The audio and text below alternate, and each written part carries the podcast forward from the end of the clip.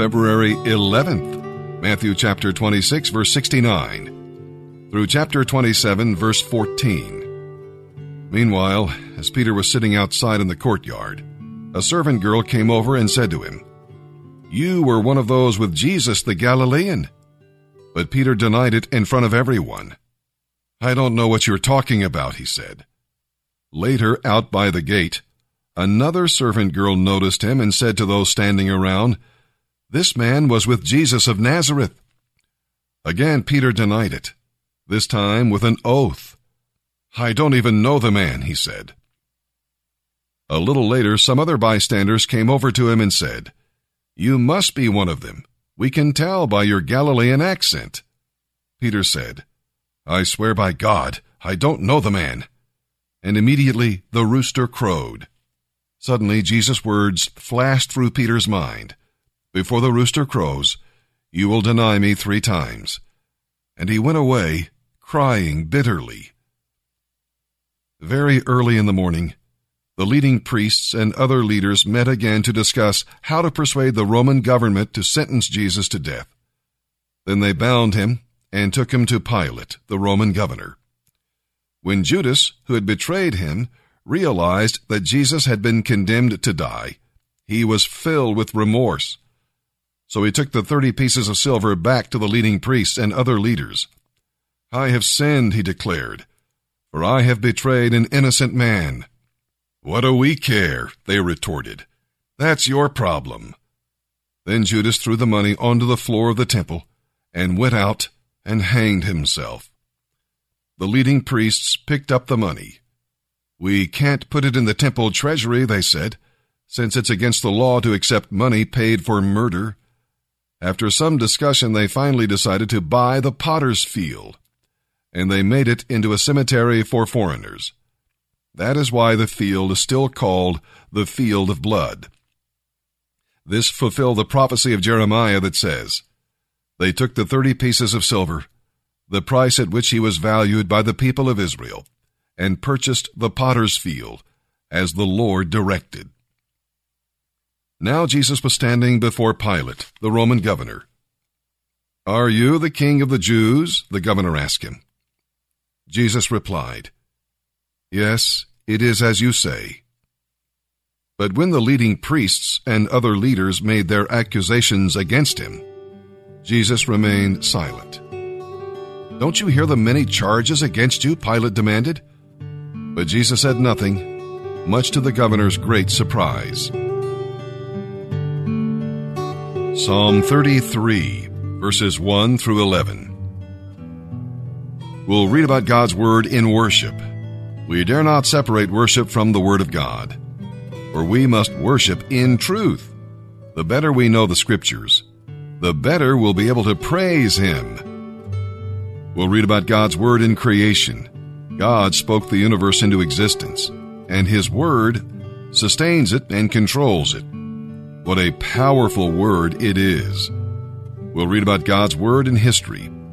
The nations may confederate and rebel against God, but His Word will prevail.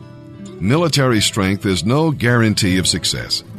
God has a plan for the nations, and He will fulfill it, no matter what the nations do. And we'll read about God's Word in your life. The Word that created and controls the universe can also control your life. When you trust His Word and obey it, all the universe works for you. When you abandon that Word, all the universe works against you. Never fear the will of God, because it comes from the heart of God.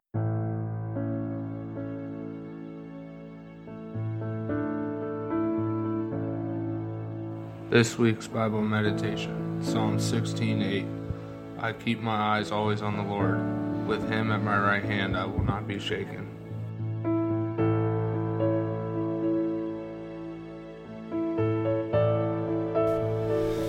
My name's David Mayo. Um, it's my third time back here at the refuge.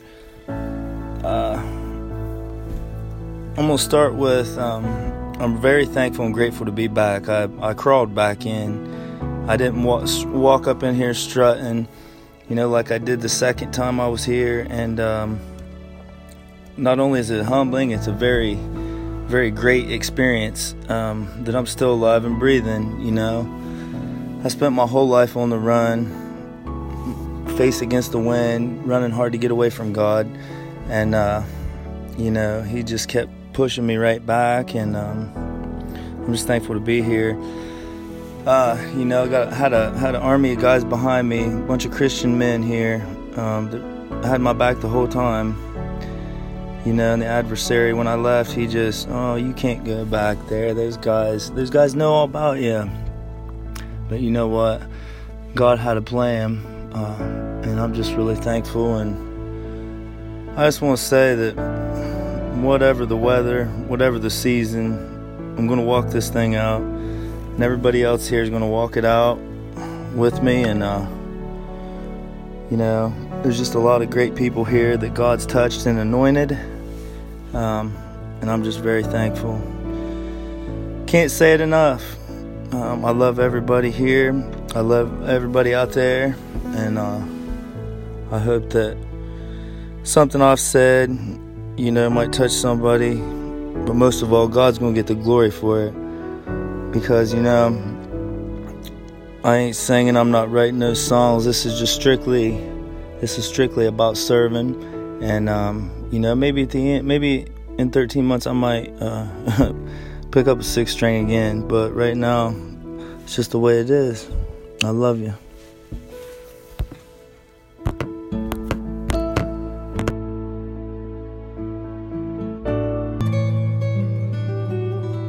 Psalm 33, verses 1 through 11. Let the godly sing with joy to the Lord, for it is fitting to praise him. Praise the Lord with melodies on the lyre.